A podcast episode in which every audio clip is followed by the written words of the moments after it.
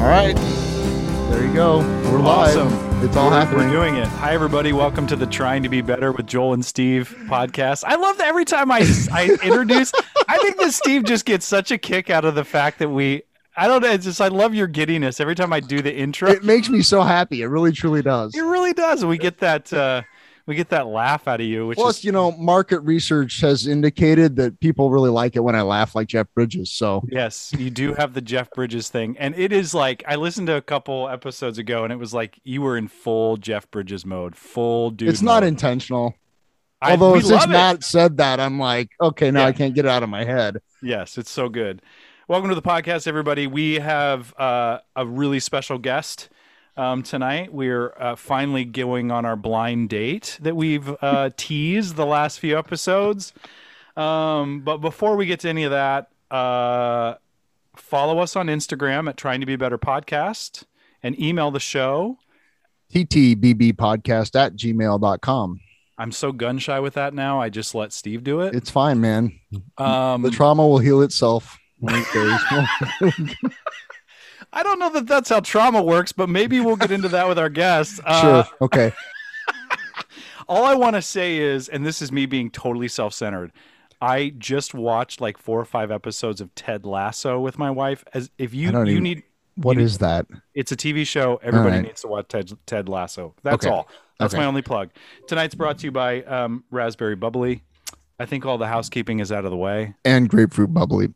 Okay. All right. We're getting lit tonight. That's right. James looks like he's got something in a highball glass. It looks like a lot of vodka, or maybe it's just water. We're not sure. Can we give a big Trying to Be Better podcast welcome to James Boudreau? Hi, James. Hey. Thanks, guys. Thank you. Good to be with you. Yeah. We're so glad you're here, man. Yeah. Very exciting. James, so we got to kind of hear about James a few episodes ago with Andy Acetis. James is the band leader and sort of ringleader and creative force behind the band Bell Helium, and probably several other projects I'm getting the vibe from, but I can't wait to hear about some of that stuff. So welcome, James. We're so glad you're able to do this, dude. Thanks. Yeah, I'm psyched to do it. Thank you so much. I was real excited just to get an email, and then it was from you, and and it was just real nice. And I really appreciate your openness to do this and chat a little bit. Sure. Hey, I think what you had said was I think you had said that you're like yeah, folks, people has anyone emailed us? I can relate. I can relate releasing something and being active, putting something out there in the world, and it's busy out there. So you don't always get a lot of feedback. So yeah, be careful out there, everybody. If you email us, you might just wind up on the podcast. Right. That's how that works. Yep. So I guess, I don't know how we start this, James, but I guess I'm really curious, like, where are you from? Like, where did you originate from? Where did you grow up? What were your formative years like? I grew up in Long Island, and Ann and I were actually from the same small town. Oh, no kidding. Relatively small town, Port Washington in Long Island. Mm-hmm. And we went to high school together. I think she was 1 year earlier than 1 year behind me in high school, and so yeah, I grew up there. It is still a beautiful port town in Long Island on the north shore of the island. And when I was a kid, I actually talked to Anne about this sometimes. She actually still lives there now. She's moved away a number of times, and now she's living there again. And it's just this. It's like a postcard town. It's this beautiful town, amazing main street, and there's the docks and all the boats and everything else. And when I was a kid, I didn't really, you just think you're growing up where you grow up. And now, of course, now I'm like, oh my God, Port Washington is so beautiful. And of course, there's no way I could afford to live in Port Washington anymore. Sure. It is such a, such a great town. But so I grew up there and started playing guitar when I was around 12 or so. My dad was a guitar player. When he was a teenager, he was in a band called The Emeralds. So this must have been like this was in the 60s, in the mid 60s, when the thing was like the surf bands. So he had he had been the rhythm guitar player, I think. He was very like he actually never played anything for me, because by the time I was interested in it when I was 12, he hadn't touched the guitar in many years. And but I still have his guitar. It was a 1959 Supro Valtrol, which is now actually a pretty like desirable guitar, I think, because of the Black Keys mainly. Okay. Oh, there you go. Yep. I think Dan in uses those guitars. And anyway, so so I started playing there. Then I was kind of mostly self-taught and started to get really into music at that time. And it was classic rock, and this is the mid 80s. And so there was a lot of AC/DC. Yeah. And, obviously like Led Zeppelin, AC/DC. And also coming up at that time was like Def Leppard. Big. And this is all like MTV had just started. And so is that what you were listening to then? Yeah. Yeah. All right. Those are your guys. I'm very similar in that regard. Yeah, one of my favorite at that time was probably Quiet Riot. They had that song, that cover, "Come On, Feel the Noise," with the Slade tune, and that was one of the first records I ever bought, was that Quiet Riot record. My first LP was that I bought with my own money was Pat Benatar's "Crimes of Passion." Nice. Yes, that was a staple in the record stores at the time. There you go. Yep.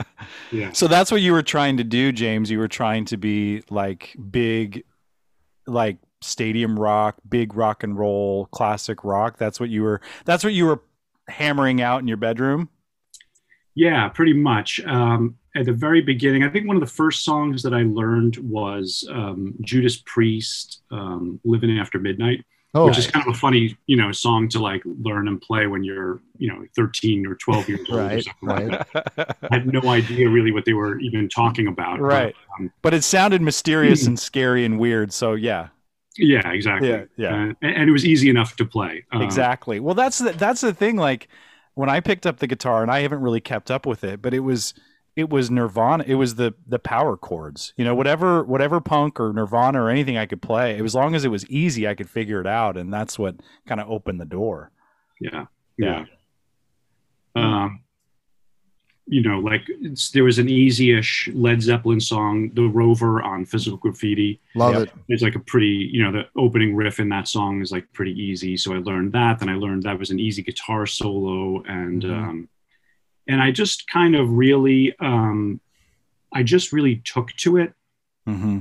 And I was very sort of, I was a pretty nerdy kid, and guitar was like, in a way, something that I was immediately pretty good at. Mm. And I really kind of like, really sort of dug into it and sort of got, became like pretty proficient, and started teaching lessons while I was in high school. And, really, really went in deep on it, and was in, a bunch of bands at that time and stuff. And, it was good. So in those high school bands, I'm curious, 'cause I was kind of in and around high school bands. Were you in the kind of bands that were writing their own stuff in the style of, or were you playing mostly covers? We were writing our own stuff. When I was 15 or something like that, got into a band, and we became, pretty serious, as serious as kids can be. But some of the guys in the band were older, a few years older, which at that time is like a really big difference. There was a guy who was like, 20 years old in the band, and I was 16 or something like that. That's like seasoned veteran. Yeah, exactly. The grizzled veteran and the 20-year-old. Yeah. Yeah. Yeah. And we were serious. I mean, we wrote a bunch of, we were, 40, 50 songs over a few years, and went into the studio and demoed them. And, I don't know how many tunes we demoed, but it was a lot. I still have them on cassette, probably 20 songs that we did. And we were good for a band of, kids. Yeah. So what became of those demos? You know, nothing. I think I put a couple of them up on my SoundCloud or something. They, we eventually, I mean, we had some contacts from, like, I think in family members of the band, like, knew a lawyer who represented this band and that band. And we had some meetings, and we played some, you know, all the clubs in New York City, you know, before I was like 17 when I started playing the clubs in New York City and Brooklyn. Mm-hmm. And we opened up for some notable bands at that time. Mm-hmm.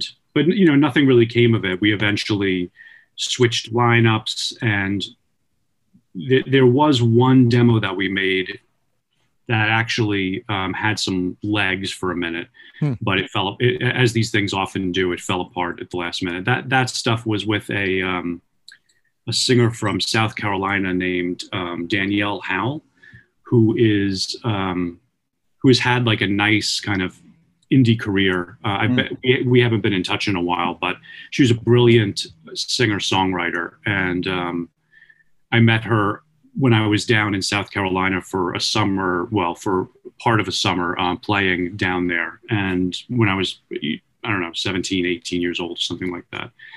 And she came up to New York, and we wrote some songs together, made a demo, and it started to get shopped around, and things were looking good. And then sort of like internally, the thing fell apart.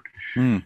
And that's when I decided to take I had also started getting into jazz at that time. I had a teacher who was a really accomplished jazz guitarist. And when that fell apart at the ripe old age of whatever I was, 20 years old, maybe by that point, I felt like it was time for a change. And I went to school to be an English major. Ah, there you go. Okay. Very good. Perfect. Yeah. So, I mean, it sounds like from your dad's music career prior to that, was that, I mean, were family members really supportive of you going for it like that?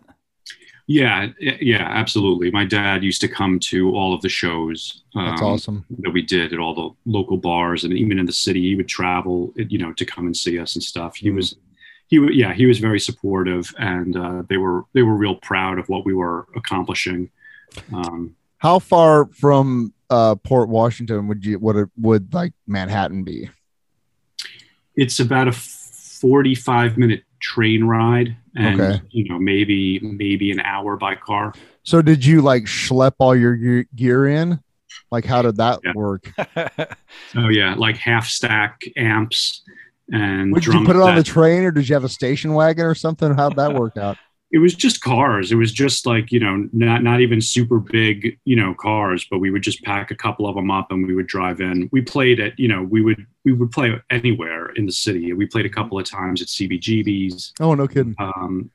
Which was like really kind of a mismatch for like what our style of music was at the time. I remember being, you know, 18, 17 years old and pulling up outside CBGB's on a matinee on a weekend, and like, you know, it was a punk scene, and like, you know, fights on the sidewalk, and like we were bringing our, like, with our long hair and half stack amps, like going into the Marshall stack's not so much a punk thing, is it? No. Not very punk. But you'll have to forgive me, because I'm trying real hard to contain my fanboyism. Plus I just have a, like, I've been to New York, but only like as a tourist, and I saw the Dead at Madison Square Garden once, you know, in and out real. But I have a romanticized version of that city, and also kind of a not so romanticized version of the city. But having done a little bit of schlepping gear in and out of clubs and that sort of thing over the years, I can't imagine dealing with that in New York. Mm-hmm. Like driving into the city, finding a place to park. Hopefully there'll be a place by the club. Maybe you got to go up an elevator. You got to go through some alley. God knows what you're stepping over in, you know, and like, is my stuff going to get stolen? Like all of that. So my, you know, for those about to rock, like I'm totally saluting you for just dealing with that. Yeah. Right. Yeah. I mean, I really look back on that and feel like it was definitely a young man's game. you know what I was doing at that time. Sure. That's kind of funny. Is it? Do you say that because of an energy factor or because of like a tunnel vision? Like we're just getting those stuff into the gig, and you're not really thinking about all this other stuff, like just adrenaline and. I think adrenaline, energy, fearlessness. Right. Mm-hmm. Just being like that young, and you sort of aren't as afraid. You know, you just sort of like, you don't really think about what it is you're actually doing. You're just doing it. Yeah. We get older and we start thinking, well, you kind of know what it costs. You know what is at stake, maybe. And when you're young, you don't give a shit. You know what I mean? It's like full throttle. I'm just doing it. Yeah. Full throttle, dead ahead. Yeah. Yeah, and when you're younger too, I mean, I think that there was always, especially at this time, maybe culturally in the music scene at that time, the idea was that you paid your dues and you got to a point where you would make it. And so making it at that time was that you had to have the right person see you, and then you would be signed. Be like sort of transported from that world into a better level. Yeah. Where you had somebody to schlep the gear for you. Yeah. Right. Exactly. But being in little bands in the middle of nowhere, Nebraska, that's not going to happen. But like you're schlepping stuff around New York City, you're going to CBGB, you're going to clubs where there are people that could see you. But it's like, I would equate it to my time in LA. It's like, it's so close, but it's so far away because you have to be, you have to almost conjure magic all of a sudden. And some people it happens and some people it doesn't happen. But I could imagine that the electricity of that possibility in that city was a little more palpable than Columbus, Nebraska, perhaps. Yeah, it's interesting to hear about. I can romanticize the idea of being in a small town and what being in a scene like that would feel like as a young band seems kind of cool to me. Because, the thing was in my experience of this, there really wasn't much of a scene. It was very competitive. We met other bands. Mm-hmm. We were doing this, we were friendly with a few of them, but it wasn't. It was really competitive. It was almost like what you would think of as like cutthroat business. But it's that's interesting. Long hair and big amps. Yeah, we're Lincoln, Nebraska, the city we're coming from, actually has a pretty vibrant music scene. Uh-huh. In fact, we're coming up on. Did it just happen? Lincoln Calling. Yeah, it was just last weekend. Yeah. And it's like, what, 60 bands? Yeah, just insane. And everybody goes to see each other's stuff and supports each other. And the artists that you don't think are going to support the other kind of way off the map artists do. Yeah. Like, it's a good scene. And I heard an interview with Joey Ramone talking about the cutthroat nature of New York, that they would do anything to sabotage the other band. Like it was like, brutal. Yeah. Hmm. Yeah. So, and in retrospect, I feel like I'm pretty glad that we had some, some showcase shows where some, record company people showed up, and I'm glad in retrospect that nothing happened, that we didn't have much success at that time, because, as the rest of my life sort of panned out, it probably wouldn't have been great to have had too much success. I'd like to have a little more success now in later years, but it's probably for the best that didn't. Yeah, right. Maybe this is a question best answered later, but I'm going to ask it anyway. So, along the lines of what you just said, like you said, you went to go to school to get an English major, but have you been what I will call a working musician for like how long? Like, did you get your now? Yeah, well, did you get your English degree and then like do something with that and then go back to like? Are you a full-time musician? No. What does that look like? I have not been a full-time musician, but for a very small period of time in the early 2000s. Okay. Other than that, I've always had jobs. Sure. Mm-hmm. Okay. Mm-hmm. Always did music as a side, a passion thing. Sure. And over the years, you know, have like sort of made different. The one time that I was doing it as my job was when I was in I was with a band called the Billy Nayer Show. And I guess this is in the late 90s into the early 2000s. Mm-hmm. And that band was a San Francisco band that was pretty popular, like a kind of, they called it like a sort of punk cabaret band. That's interesting. It doesn't really describe it quite. It was like, definitely like, it was art rock. Okay. The singer and, you know, sort of primary creative force is a sort of, he's still an amazing creative force. His name is Corey McAbee. And he is like, maybe you would say like a Tom Waits. Oh, okay. Sort of, but a little bit more David Lynch, like, ooh, nice. That's a good combination. Very dramatic songs about weird subjects. Will you say the name of the group again? Billy Nayer. Billy Nayer. Okay. The Billy Nayer Show. All right. And at that time when I was with the group, they had always been making films also on the side, and they actually got to a point where they got investors to make a feature film. It was called The American Astronaut. And I think my title was like assistant musical director or something like that. Mm-hmm. And so basically for, I don't remember how long it was exactly, 6 months to a year, my job was to work on the music on that film. Oh, wow. And so you wrote a lot of the music for it? You performed it, or both? Yeah, I co-wrote the soundtrack, and then we performed it. And we have a couple of little bit parts in the movie. Oh, cool. I play a guitar player on in a bar band on an asteroid. Oh, perfect. Great. That's the dream gig, really. That's what we're all aiming for, right? I just want to play on an asteroid sometime. So was it college? Did that sort of change your vibe? Like you got kind of out of rock and roll and into more different stuff? Like did that kind of blow you? Did some things happen there? Did you play any music in college at all? And that sort of evolved you a little bit? Yeah. In college, I got, I really started to get into jazz, and I started to study it and try to play it. And I had some groups, and we would play it. I went to school in Binghamton, New York. It's one of the state schools here. And I did gigs as a guitar player and a jazz quartet and some like duo stuff. And, you know, and after that, after 4 years there, I got my degree. I was playing jazz on the side. I decided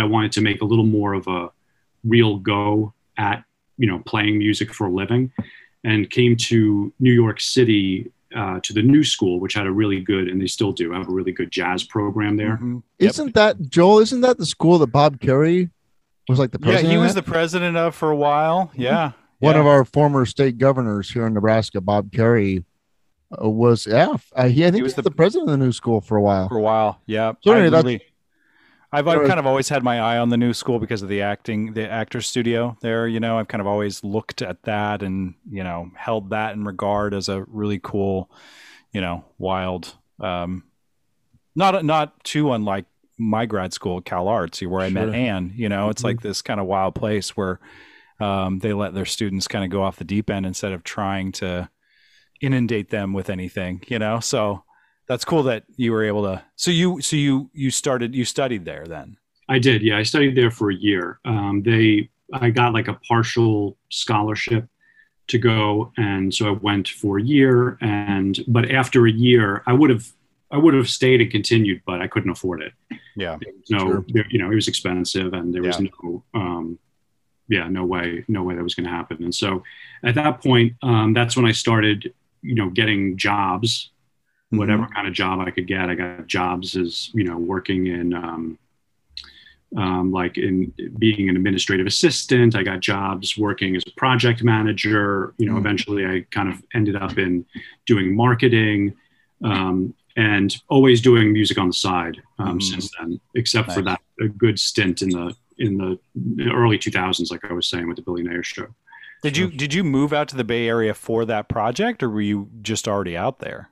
You said they were a San Francisco band, right? Yeah, they were a San Francisco band that was sort of becoming a New York band. The drummer was, I actually met him at the New School.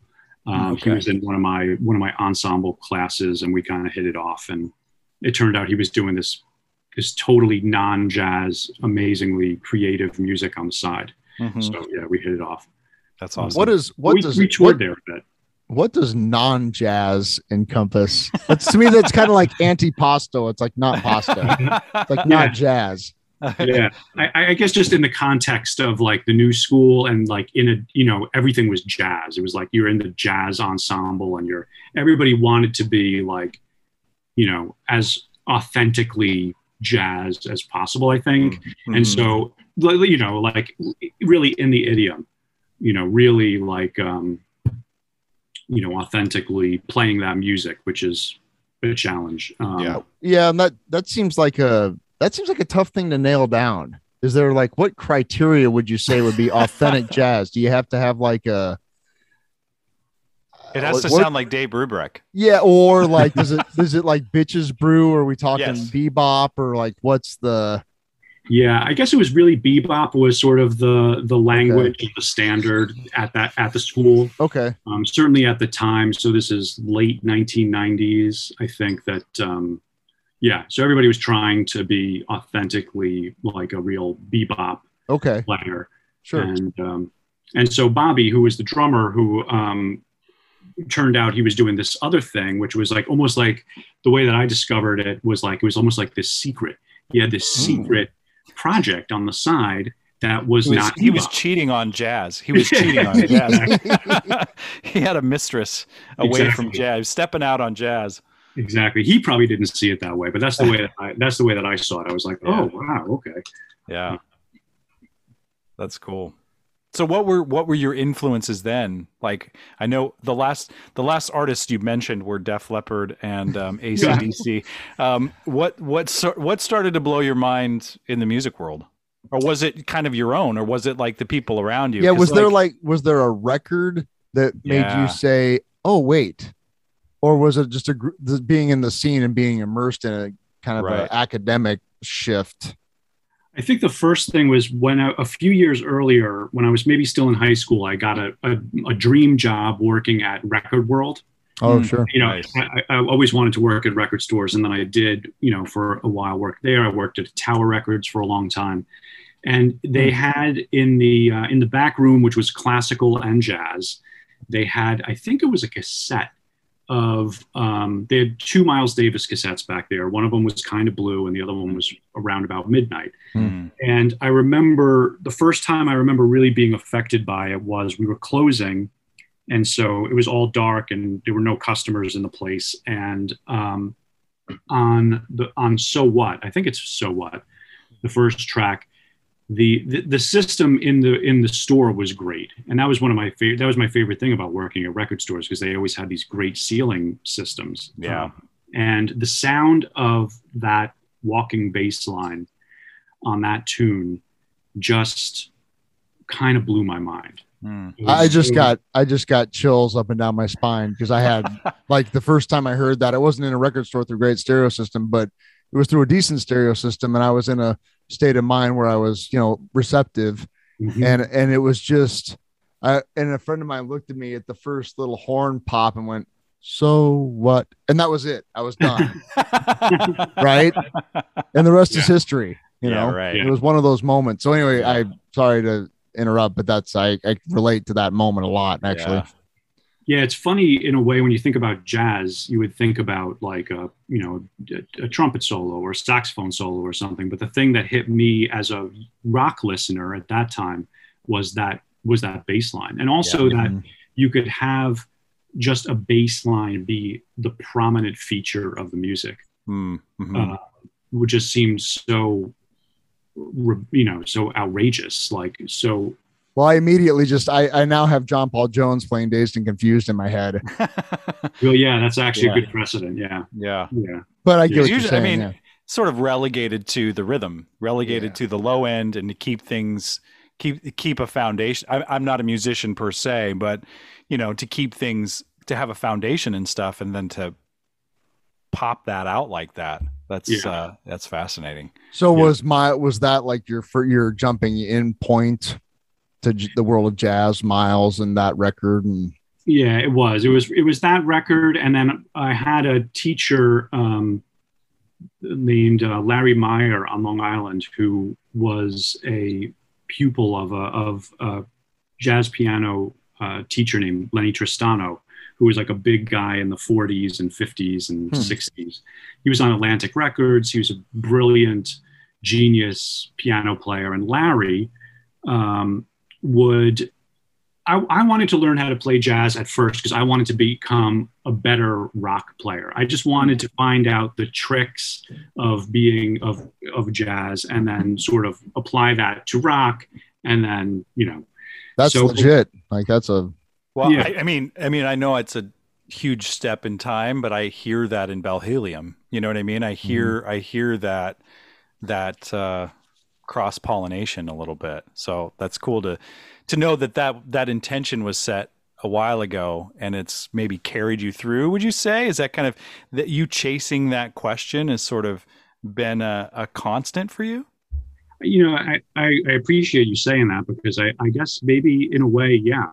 I guess so. I for a while, I tried to be a jazz guitar player because I really did get deep into the music, and I got heavily into guitar players like Grant Green was my favorite, all of his Blue Note records. And I got really into some horn players like Joe Henderson is probably my favorite, and Sonny Rollins, and a lot of, I got really, really deep into it. And for a while, I was really I wanted to play that music, and I never really got it. It never really took entirely in me. I never felt that I got to that point where I was legitimately playing in that style. And in retrospect now, I can see that all this rock music that I grew up in and still also love, it's sort of my roots, and it's also. So I guess, yeah, trying to sort of bring the two things together is what I've tried to do. For a while, there was some time in the 2000s where I was really doing more experimental music and sort of took a turn towards not wanting to play anything. I wanted to play only stuff that would not be expected. And I did... and I was really trying to find, I kind of went through some, after I left the Billy Nayer show, I went through a period where I wanted to sort of reignite my love of playing the guitar. I felt like I had gotten a little too sort of cavalier about it and a little professionalized maybe. And so I went through a period where I decided to, what would I play if I didn't play any songs that I knew? And I didn't play any scales or chords that I knew.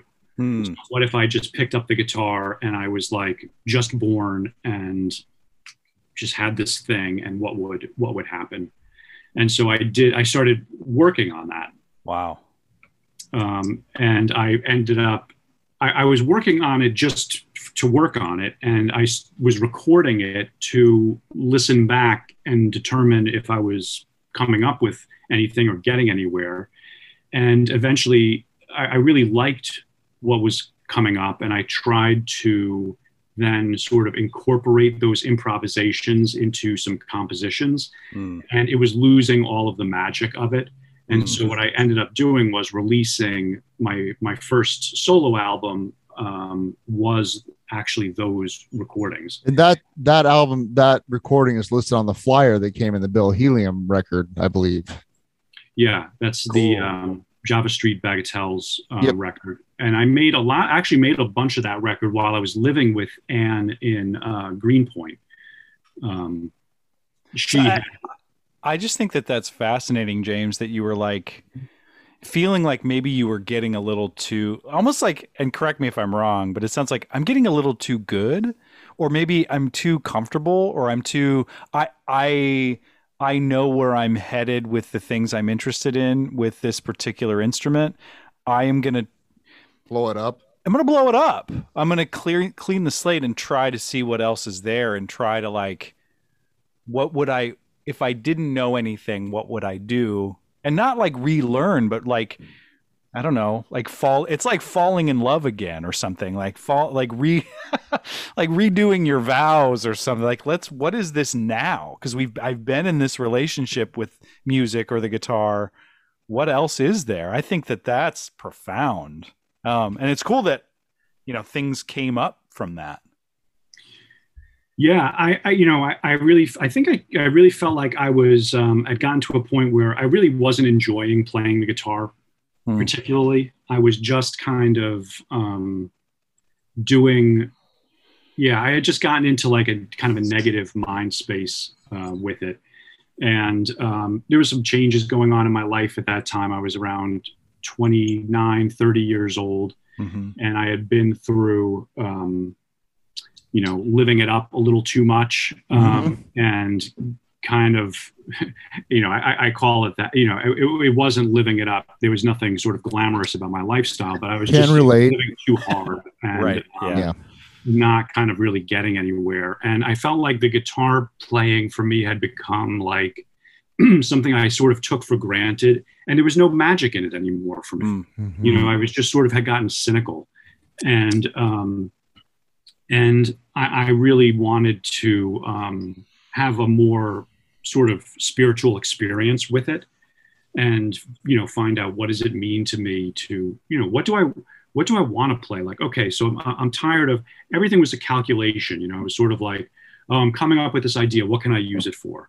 Can it slot into this kind of idea, or can I play with a band like with that? And I got really kind of, I wanted to sort of, like you said, like blow it up. It sounds like a trap that I can get into with anything, but anything creatively is when I'm trying to predict the results, and then you have to kind of figure out your way to try to anticipate results that you have no control over. So it's like, it just feels empty. It feels like a hungry ghost that's never getting fed, that's, yeah. Do you think that as a result of that kind of breaking it apart that you did find a spirit, like you said, you wanted to find a spiritual connection to it. Do you think you did? I think I did. Yeah. And it led me, I ended up doing 3 albums like that. Wow.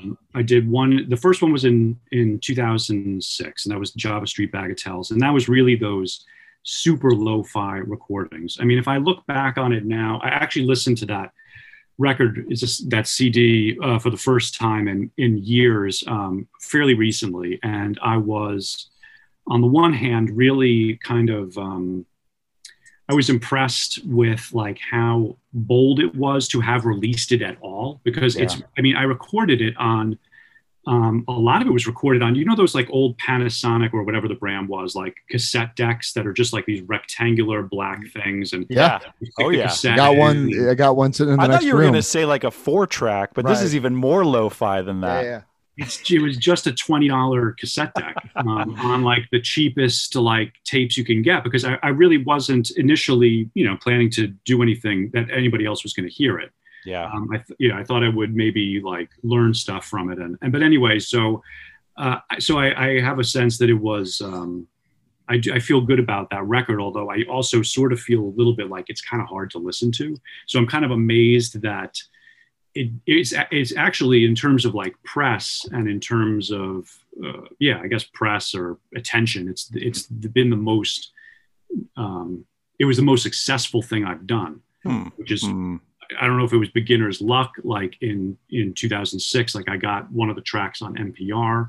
Mm-hmm. I got a bunch of good reviews, ended up playing a festival in Portland, Maine that I was invited to because of that record. Nice. And then I did the follow-up in 2008 was called Fresh Twigs. And it was really the same. It was the same idea, but what I started doing was I started using a computer to record, and I started layering things. So whereas the first record was all pretty much as it happened, just snippets from these tapes. Yeah. The second one, I started to put things together and use editing in a creative way. And it was less lo-fi, still a little lo-fi, but less lo-fi. And it started to get a little closer to rock. Yeah. There's a couple of things on the second album that are riff, like riff based. And so I was starting to move back in that direction. And then by the third one, which was 2011, album called Astral Law, that was even more intricately layered and almost like soundtrack type of really forensic digital editing of pieces together to make compositions. And I didn't realize what I was doing at the time, but I made those three records. And then that was sort of the end of that type of music making for me. Just because I started, moving on to some different things. So it wasn't that you lost the magic. It was just like, you felt like you'd kind of completed that era. I think maybe, yeah. A buddy of mine, Philip Lynch, a good friend of mine, who's a brilliant singer-songwriter that I think people don't understand, like, how amazing his songwriting is. Anyway, so he's a buddy of mine. He's not, like, an ambitious guy in terms of, like, putting himself out there, but I really felt like his work was, like, I wanted to make a record of his stuff. And so what we ended up doing was when I finished my third record, I sort of started producing his record. And it took us a long time. It took us years to get it done because we were doing it on weekends and some weeknights. And his music is very intricate and sort of, it was a labor of love, and it was, and it started to turn my attention, I think, even more back towards my rock background and my love of that. And so we released that one in 2014. His record is called At the Start at Long Last. And I wish more people knew about it because I really do feel like it's one of those records that later on people will say, like, oh yeah, there was this amazing record that's so obscure, like nobody, we all hope that we're involved in projects like that, right? I mean, that's sort of, but I do feel like, I do feel like that's a good candidate for that, for that kind of thing to happen, his record.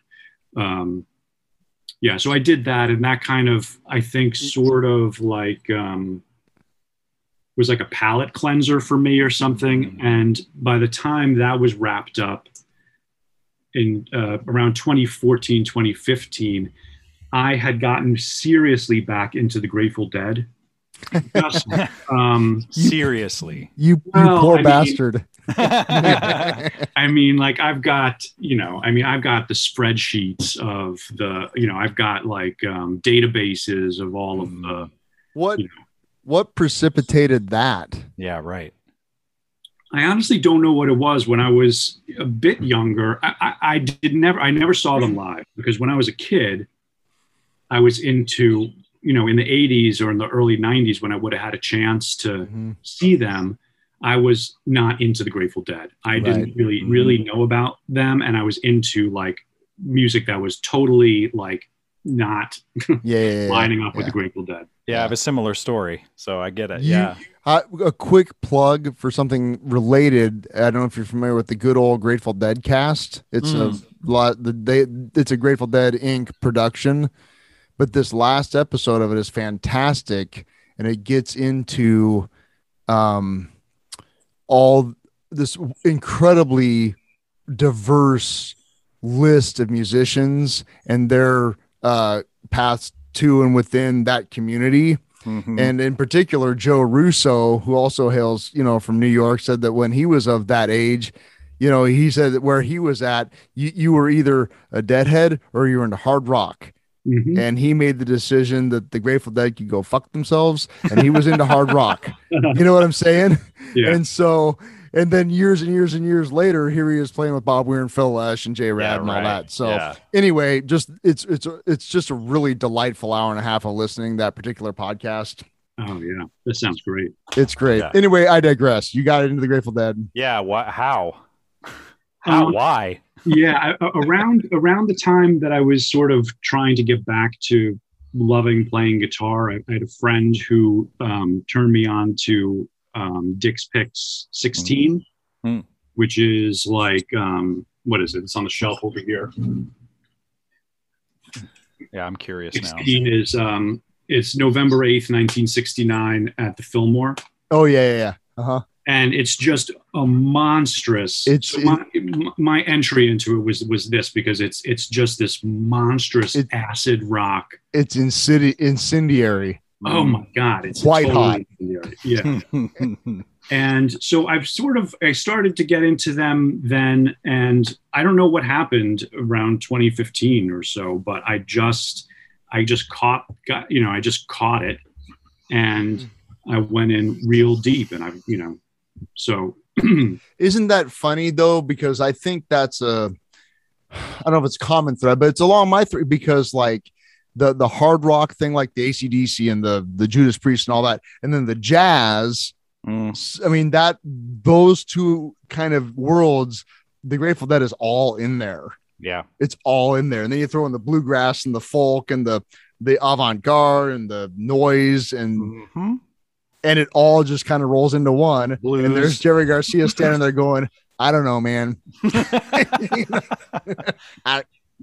Don't ask me. Yeah, it's just a meeting of all of these amazing, all of the best threads of like American culture. Yeah. Yeah, are like woven in there, and in addition to that, it's the thing that's at the heart of the Grateful Dead, which I certainly didn't know when I was a kid. And I guess I wouldn't have been interested in it when I was a kid, but it's really the spiritual connection and the sort of transcendence that can happen when you have a group of people playing without ego for sort of towards a common goal, which is really in a way, it's like to get high. It's to get like as high as possible on the sound and on the interaction. And then to also have the audience feed back into that. Right. So it's almost like this chemistry experiment. Yeah. And it absolutely is. Yeah. Just this morning, I was having a conversation with a coworker, and I work in a little town in Nebraska. And this guy's one of the maintenance guys in my facility, and he lives in Syracuse. And we just started talking. Turns out he used to go to like one of his brother-in-law or something would take him to Lollapalooza in Chicago for like 5 years running. So like he's seen some shit, right? That I never would have expected. I would expect him to be like Garth Brooks, Luke Bryant, Georgia Country Line, whatever, And so we're standing there having this conversation, and my mind's being blown again with my own, I guess, my preconception of what this guy was into, right. Turns out he's really kind of, so I started talking about the Dead a little bit. He's like, well, what do you like? And I found myself saying to him that Grateful Dead concerts weren't rock concerts so much as they were just experiments. We just showed up for the experiment. And he's like, oh yeah, okay. Like they never played, like he was very receptive to that idea. Yeah. And again, I had to check myself like, dude, you totally prejudged this guy. Yeah. That he wouldn't get it or been. He was like, oh, yeah, I can totally see why you would go see that so many times or whatever, Yeah. But I did not, when I was going to shows actively, I did not appreciate that element of it. It's way later that I literally kind of had that moment this very morning, having this conversation, finding myself saying it was really just an experiment. It's an ongoing experiment. Even when I was seeing them in the 90s, they didn't know what was going to happen. The sound system was continually in flux. It had gotten a little formulaic just due to necessity, but there was the X factor could still happen on any given night. And it was amazing. Yeah. And sometimes it wouldn't happen. And like, that was part of it. Like you can't manufacture, what I mean? Like, and I think one thing about the Grateful Dead to me is that in my experience of being on the outskirts of the jazz scene. And I know a lot of jazz musicians, and I really love and appreciate jazz. I go see a lot of jazz concerts, is that there's a certain sort of like you show up, you're at such an elevated level as a musician at all times anyway, that you like show up and you just almost like turn it on. Like you just like sort of flip the switch and you get to that place, that sort of ecstatic place or whatever in the 40 or 50 minute set. So that's sort of, so this is my formulation of it. So there's that in jazz, which is sort of almost like, I'm going to use this word and I kind of feel bad about it, but like almost professionalized. It's almost like it's so hyper perfected. Mm-hmm. And that it just sort of, there's almost something that's like a little, it's awesome to watch that, but it's not mystical. And in rock, and in some rock bands, you can get to a kind of mystical kind of thing, but that would often happen like with sheer power and volume. Like if you think of like, you know, like Led Zeppelin. And fireworks. Yeah, really kind of like sparks. Yeah. Creating it, right? The pyro goes off and then this and that. Or total debauchery. Like, we're gonna be so sleazy. Sleazy that it's going to be like there's going to be this queasiness watching the band because you don't know what's going to happen. It could all fall apart. In the Grateful Dead, it wasn't about any of that stuff. In fact, they had a lot of shitty gigs, and they made. I mean, you can't find even the top Grateful Dead shows that were ever played have bum notes and bad notes, like in the worst spots. They never played a perfect concert ever. Nope. And so by the measure of the world, or at least the world that I was sort of coming from, it was sort of like, well, it's a total failure. Right. That is a total failure. Yeah. And on that's every level. Yeah. A beautiful failure. Like Jerry Garcia was not the greatest guitar player in the world. The drummers, they didn't play jazz, kind of, maybe, sort of. It was like me trying to play jazz. Like I can fake it, you know. Yeah. Phil Lesh was the real. I mean, he was the real sort of nuts and bolts musician. Real, you know what I mean? Like he was like he was the only one with those. He was the only one that was actually like classically trained. Yeah. Mickey Hart played in the army, so he had some chops. Sure. Jerry Garcia was a scholar. And Bob Weir was this spaced out weirdo kid. His primary credentials was just being pathologically anti-authoritarian. Yeah. Like you're in, you know, maybe practice a little bit, Bobby. But when you put it together and you have this commitment, you know, it's a commitment to the group and it's the commitment to the group in the moment. And you're working towards something together. It's astonishing what can happen because the thing is that the Grateful Dead, though, by the measure of like academic jazz or by like, you know, whatever, like perfect, like rock, you know, bands or whatever are can be awful. They're awful. No one else gets to that place that they get to. Yeah. And they often did that just by like religion, like stumbling and bumbling into it. Yeah. Yeah. Right. Right. So I found that just, you know, incredibly inspiring. And so that, I think, drove me to like really dig into, because I wanted to find all of the examples of those transcendent moments. That's searching for the sound. Yeah. Right. So is that was a journey that you went on with the Dead post your experimental solo projects. Is that right? And then, so that kind of opened you up into that. So how did your, how did your entrance to the bus, so to speak, inform more music then? Did that turn around and kind of shape things for you? Yeah, I just, after we did Philip's record and I just decided that getting older, like, I don't know what I'm going to try to accomplish. I really just decided I just want to play. I hadn't been playing live a heck of a lot. And I was like, I just want to play. And what do I want to play? I want to play with a group of musicians, have loose set lists based on Grateful Dead and similar music. And I want to be able to go and improvise.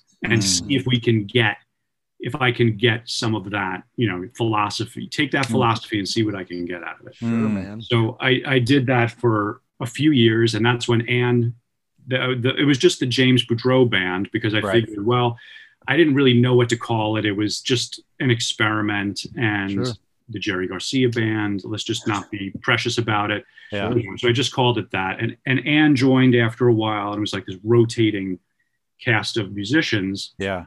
And there were some really nice moments, and it felt great at times, but it was trying to like create that kind of dynamic in the workaday world of New York City. Like you get like 40 minutes on stage, you hump your shit up onto the stage and you plug everything in, and maybe you haven't rehearsed and the bass player couldn't make it because he got a playing gig. And so you got somebody that's never heard stuff before. And the reality of it was that after a few years, I think it was 2 or 3 years of doing monthly gigs in this mindset, it started to get really exhausting because there was no audience catching on.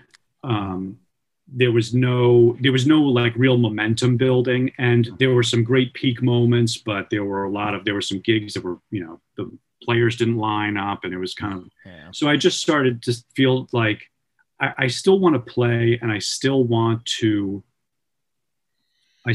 do this, but I need to refine it. Like you know, people aren't coming just because there's this band in Harlem playing, you know, Help Slip Franklin's, you know, Crazy Fingers, are doing like a Grateful Dead set. Like they're just not coming. So, and without the audience feeding back into it, it also just starts to feel kind of like difficult. Yeah.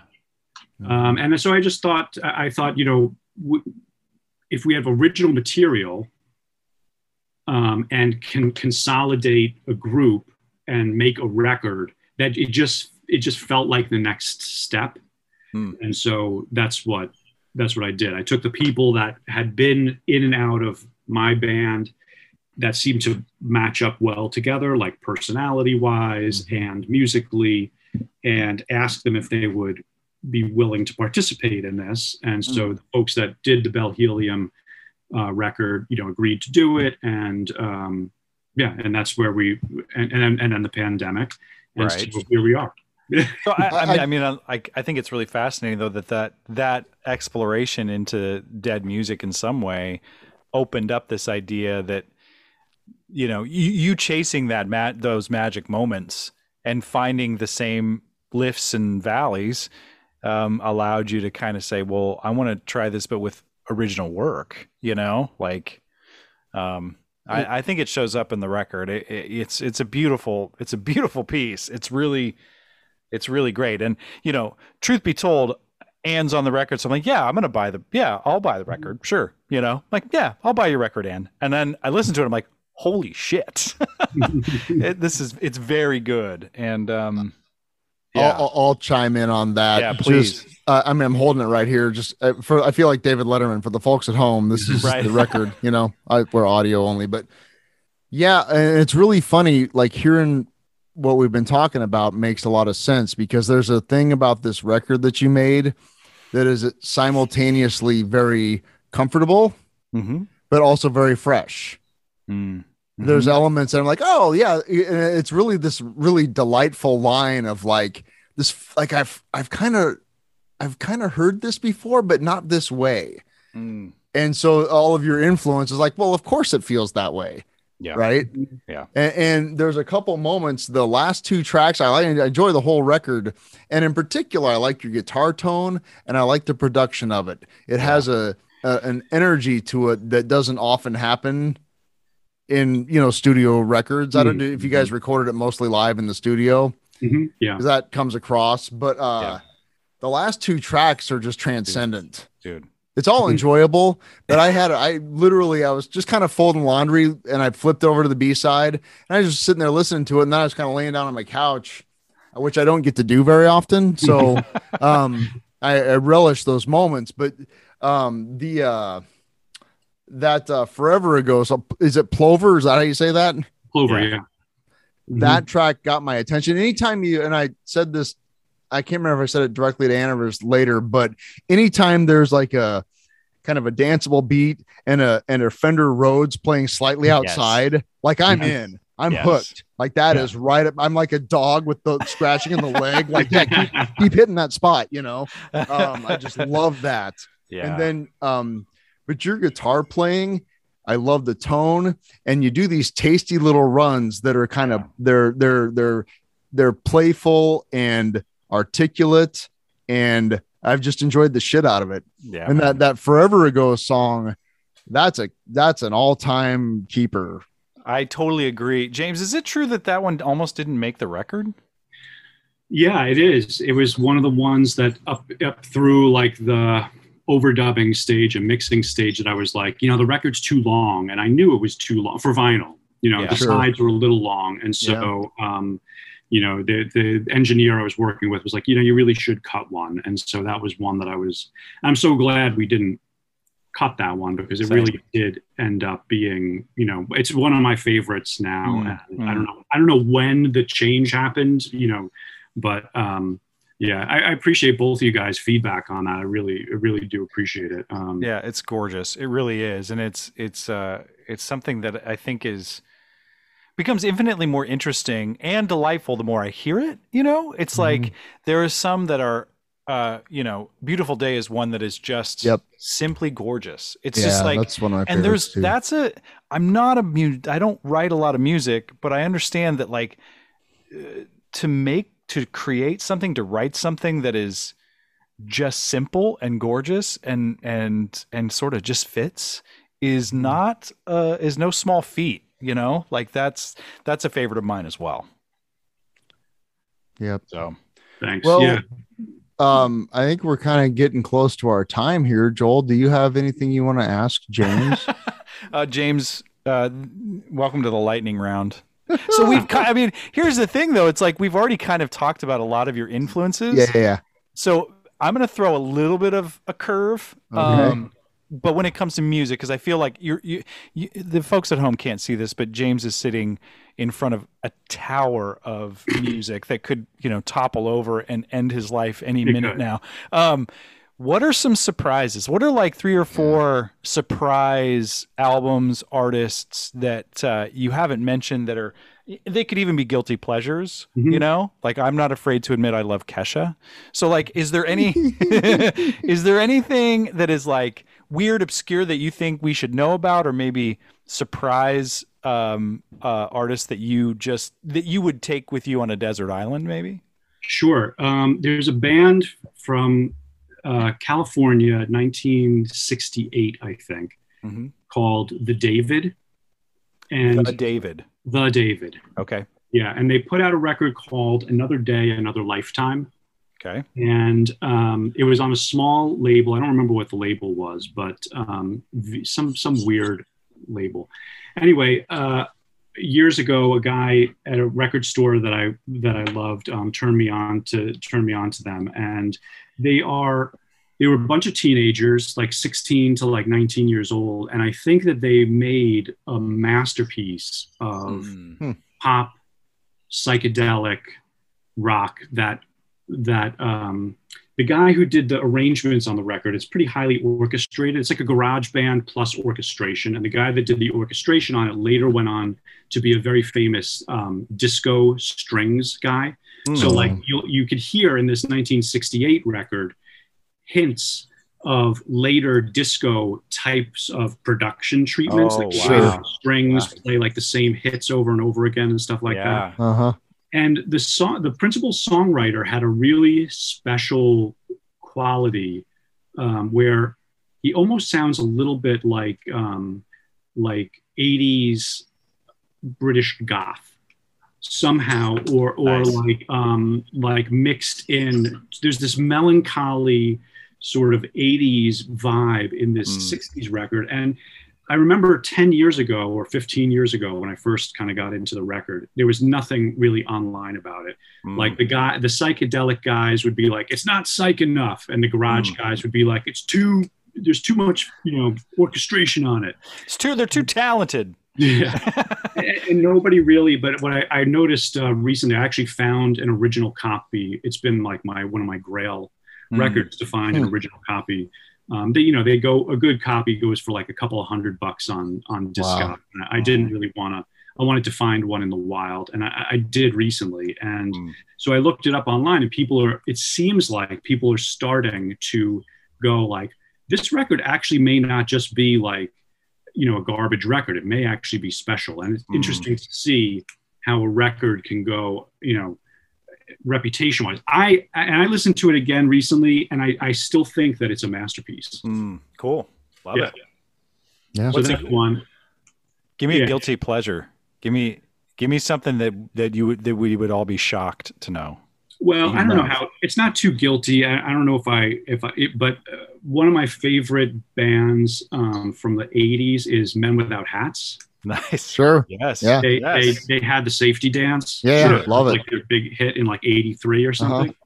But the record that was on is called Rhythm of Youth. And that is a wonderful record. And does that have Pop Goes the World on it? No, that was like the next one. All right. They had a string of records there that are just brilliant. So there was that one. There was Folk of the 80s Part 3, I think, was the follow-up record. And then Pop Goes the World was the next one. I just love that band. I can never get tired of them. I'm going to have to do a deep dive on Men Without Hats now, because that's the safety dance is all I'm familiar with. So I'll check it out. Wow. Well, thanks, James. What an honor. It's been really great. Yeah, man. The album is Bell Helium, and you can listen to it streaming services, but we highly recommend buying the actual LP. Vinyl. The LP. Sounds great. It sounds beautiful. What an honor, man. Congratulations on the record. And I hope you guys are going to get to play some of this music live, hopefully. Yeah. I hope so. I think we will. I'm sure we will. It'll be in the fall, but I'm looking forward to it. Very cool. Yeah. Very great. Cool. All right, man. Nice talking with you. Good talking to you. Thanks. Thanks, James.